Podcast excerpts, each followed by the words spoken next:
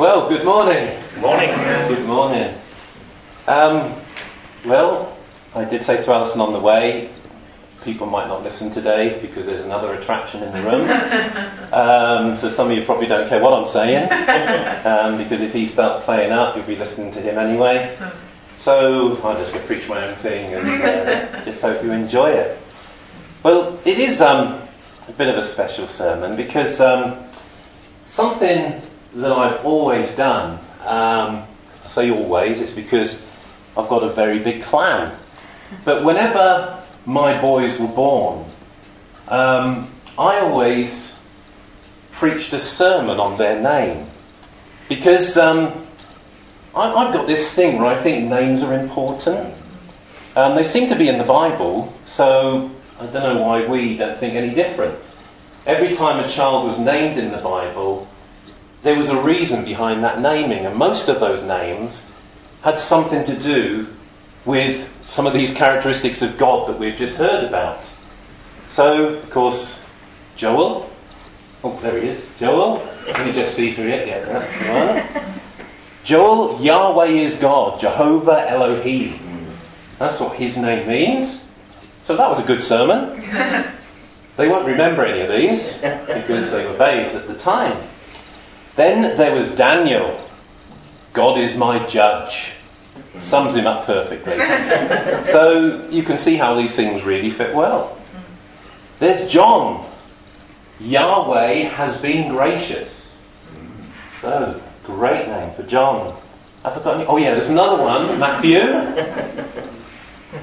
You've got a special name there. Your name means gift of God. And that's true. He's a gift of God. Nearly all the time. So, where are we going to go with Freddie? Because, as you may realise, I've scoured the concordance. I've um, even tried reading Bibles in Welsh, German, Italian. He's not in there. So, this is going to be fun this morning. But when I looked up what the name Freddie means, it's a brilliant name. It's from both a German and an American background, but we'll forgive that bit. But it's a German and an American name. And it's the two German words.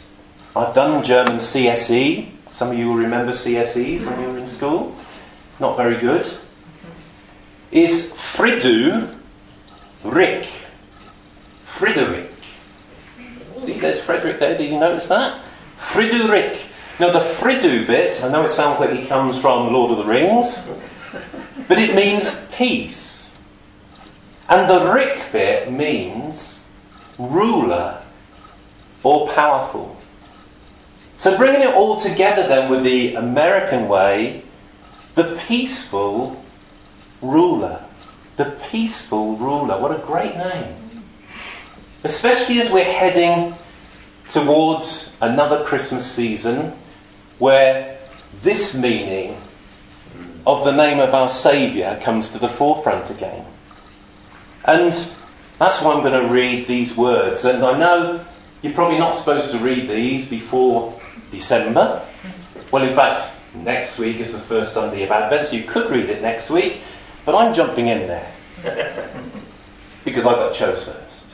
Isaiah nine six. For unto us a child is born, unto us a son is given, and the government will be upon his shoulder. And he shall be called Wonderful Counselor, Mighty God, Everlasting Father, the Prince of Peace. So when we think of the peaceful ruler, there have been many rulers around our world. Many of them are known probably for their power and might in situations of war. There are not many rulers who are sort of noted for their peaceful ways or their peaceful means.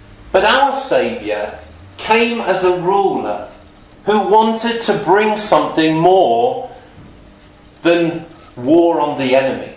He wanted us as his people to know something of the peace that's beyond all understanding. He is the Prince of Peace. Freddie, Fridurik, the peaceful ruler. There have been a few Freddies around, haven't there? Maybe not a great amount with the name Freddie in its fullness, but my first memory of a Freddie was a picture that was taken of me before I probably had memories of anything. And I blame pictures like this of my love for music, because my dad was a lover of music and he made me watch Top of the Pops every week. We would religiously sit down every Thursday. It was on Thursday night. We'd always watch Top of the Pops. And I just grew loving music. But one of the first pictures that I had in a pushchair was when my mum and dad went to see the group Freddie and the Dreamers. Do you remember them? And there's a picture of me in my pushchair with Freddie of Freddie and the Dreamers looking at me, kneeling down, looking at me in this pushchair. What a claim to fame. It's not only people on I'm a Celebrity you can name drop, you know. I know some of you have never heard of Freddie and the Dreamers. You're born in the wrong generations. But that's the first Freddie I came across. There's a person called Freddie Highmore, who was in the film Charlie and the Chocolate Factory, who played Charlie in the new version with Johnny Depp. There's a Freddie Fox. That sounds like a good name, a cartoon character. He was in The Three Musketeers. But the most famous Freddie, after Freddie Leader, was of course Freddie Mercury. He was lead singer of some band called Queen, who they tell me had one or two hits. Freddie, Fridurik, the peaceful ruler. It's funny that we've had a rap today, because you're going to have another rap. It's goodness. See, God confirms things in many ways. He is the Prince of Peace, because in our lives he can accomplish these three things that I'm going to share with you today. He is the Prince of Peace because he can restore every broken relationship. He's the Prince of Peace because he restores every broken relationship. At the beginning of time, there was the fall. Adam and Eve in the garden partook of the fruit that they were told not to eat from. And because of that one act, they were banished from the garden. Sin entered the world. Death entered the world. Relationship with God, at the intimate place of where it was in the Garden of Eden, was no longer there. It was broken. The whole of the Old Testament is about man and God walking that journey towards a place of promise, towards the place of restoration. God revealing to his people that it can't be through effort. And the Ten Commandments were given, all these rules and regulations. The high priests in the tabernacle and the temple, they would come, and a lot of blood was shed, and a lot of people went through the motions of trying to gain their forgiveness through the act of a priest and through the shedding of bloods of lambs and goats, of birds and pigeons, just so they could try to find a redemption. But one thing that mankind discovered through that journey was that there was no final word on forgiveness. There was no final word on redemption. Although they would go and had that freedom for a while, as the priests slayed these animals and the blood was shed, they would again walk out and sin would enter the world. But then there was a word that became flesh. There was a Lamb of God who came to take away the sins of the world. There was a Prince of Peace. Now, every time I read passages like this, these messianic promises, you know, I'm always amazed and intrigued at what these prophets and these people were actually thinking when they spoke these words. Did they fully realise what they were saying? You know, did Isaiah, as he spoke these words, really think, oh, this is speaking about a Messiah who will be here one day? Or was he puzzled at... Ooh, that's my turn to flick that when you try and poke your eye. Was he intrigued about what these words meant? Did he think a child was going to be born in his day and that this would be a Prince of Peace for the people of Israel at that time? You know, I always ponder things like that as they spoke these words. Incredible words, profound words. You know, when we read them looking back, we think, oh wow, he's speaking of Jesus. But to Isaiah, he's looking forward to a time, to one who would come. And this Lamb of God did come into this world. Ephesians two fourteen says, for he himself is our peace, who has made both one and has broken down the middle wall of separation, having abolished in his flesh the enmity, that is the law of the commandments contained in ordinances, so as to create in himself one new man from the two, thus making peace, and that he might reconcile them both to God in one body through the cross, thereby putting to death the enmity. And he came and preached peace to you who were afar off and to those who were near. For through him we both have access by one Spirit to the Father. He is our peace, our Prince of Peace, because he has restored every broken relationship. He has come to restore peace between us and the Father, so that we can know him, so that we can be drawn back into this relationship again, so that we can be one with him. Once where there was enmity, now there is a bringing together again. He is our Freddie. He is our peaceful ruler.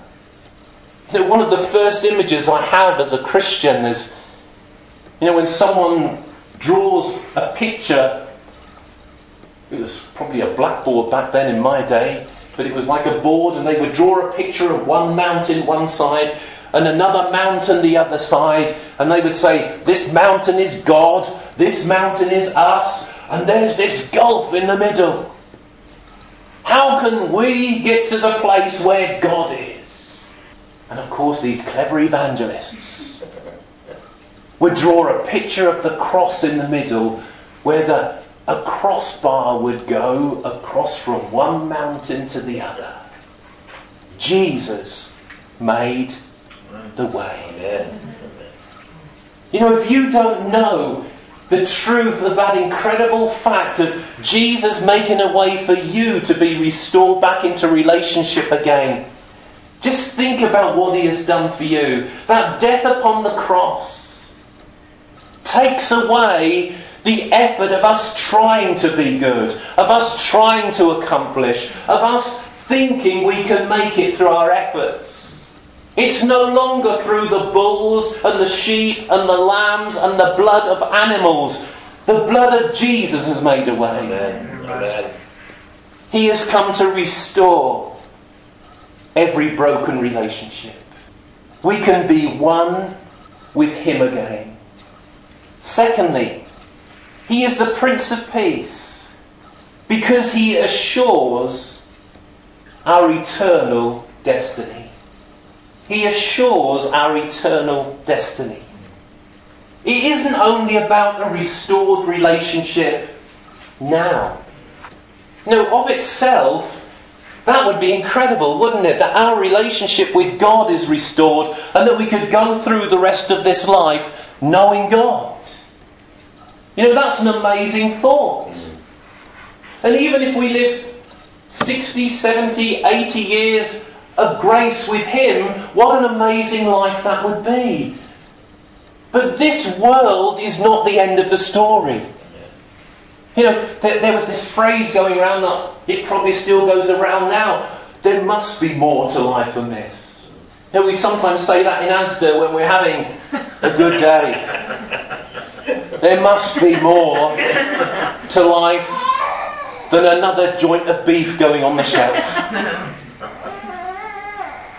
There must be more to life than this. And you know, we're not just promised our three score year and ten. When we come to Christ, when we know him, when we are in that place of relationship with him, there is a promise of a life hereafter. There is eternal life for those who will believe. This is First John five. I'll start reading at verse eighteen. We know that whoever is born of God does not sin. But he who has been born of God keeps himself, and the wicked one does not touch him. We know that we are of God, and the whole world lies under the sway of the wicked one. And we know that the Son of God has come, and has given us an understanding that we may know him who is true. And we are in him who is true, in his Son, Jesus Christ. This is the true God and eternal life. It isn't just about knowing Jesus the Son. It is about knowing he's the true God and our eternal life. Through knowing him, there is a way, yes, to relationship with the Father, but also the promise of a life hereafter. We could all quote John three sixteen. For God so loved the world that he gave his only begotten Son, that whosoever would believe on him will not perish, but they will have everlasting life. The promise is for all. The promise is for each and every one of us. John fourteen twenty-seven. It says, peace I leave with you.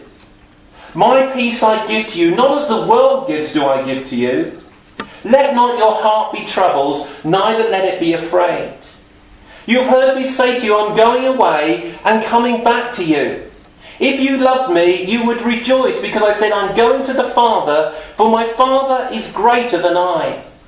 And now I have told you before it comes, that when it does come to pass, you may believe.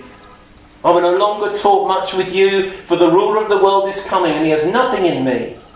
But the world may know that I love the Father, and as the Father gave me commandment, so I do. Arise, let us go from here. Peace I leave with you, my peace I give to you. He has given us an incredible promise through salvation, through relationship, that there is an assurance of our eternal destiny. A restoring of every broken relationship. An assurance of our eternal destiny. And he's also provided a well-ordered and balanced life for us. That's your wrap.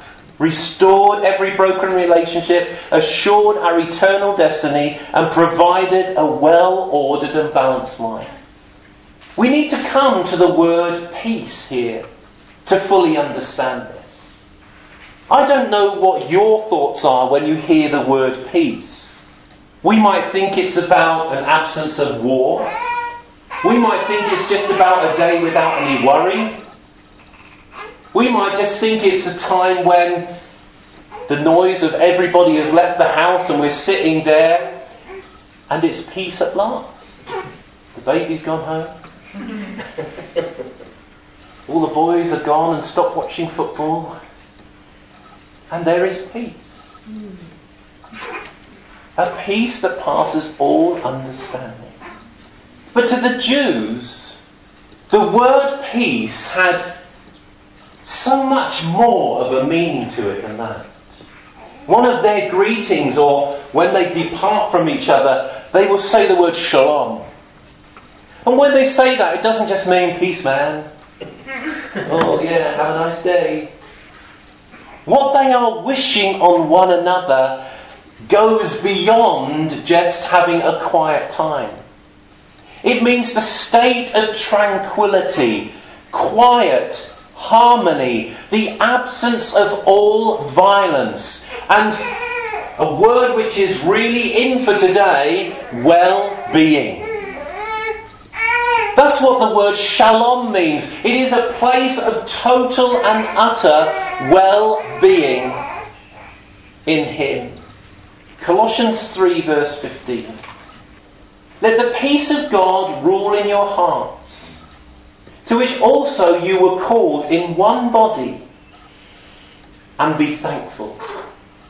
Let the peace of God rule in your hearts. God is interested in our emotional and physical concerns. Let the peace of God rule in your hearts. He is concerned about every ounce of worry of life that you go through. And as I often say when I pray, there is nothing too big for our God to handle.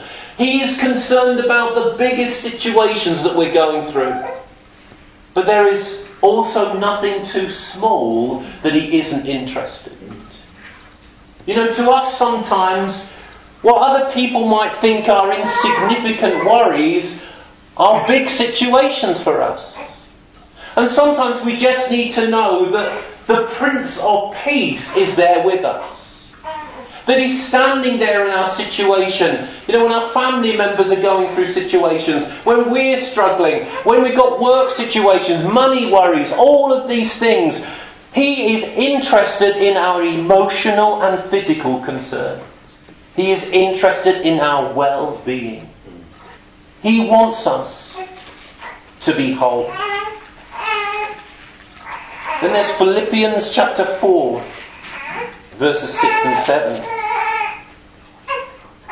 Be anxious for nothing, but in everything by prayer and supplication, with thanksgiving, let your requests be made known to God. And the peace of God, which surpasses all understanding, will guard your hearts and minds through Christ Jesus.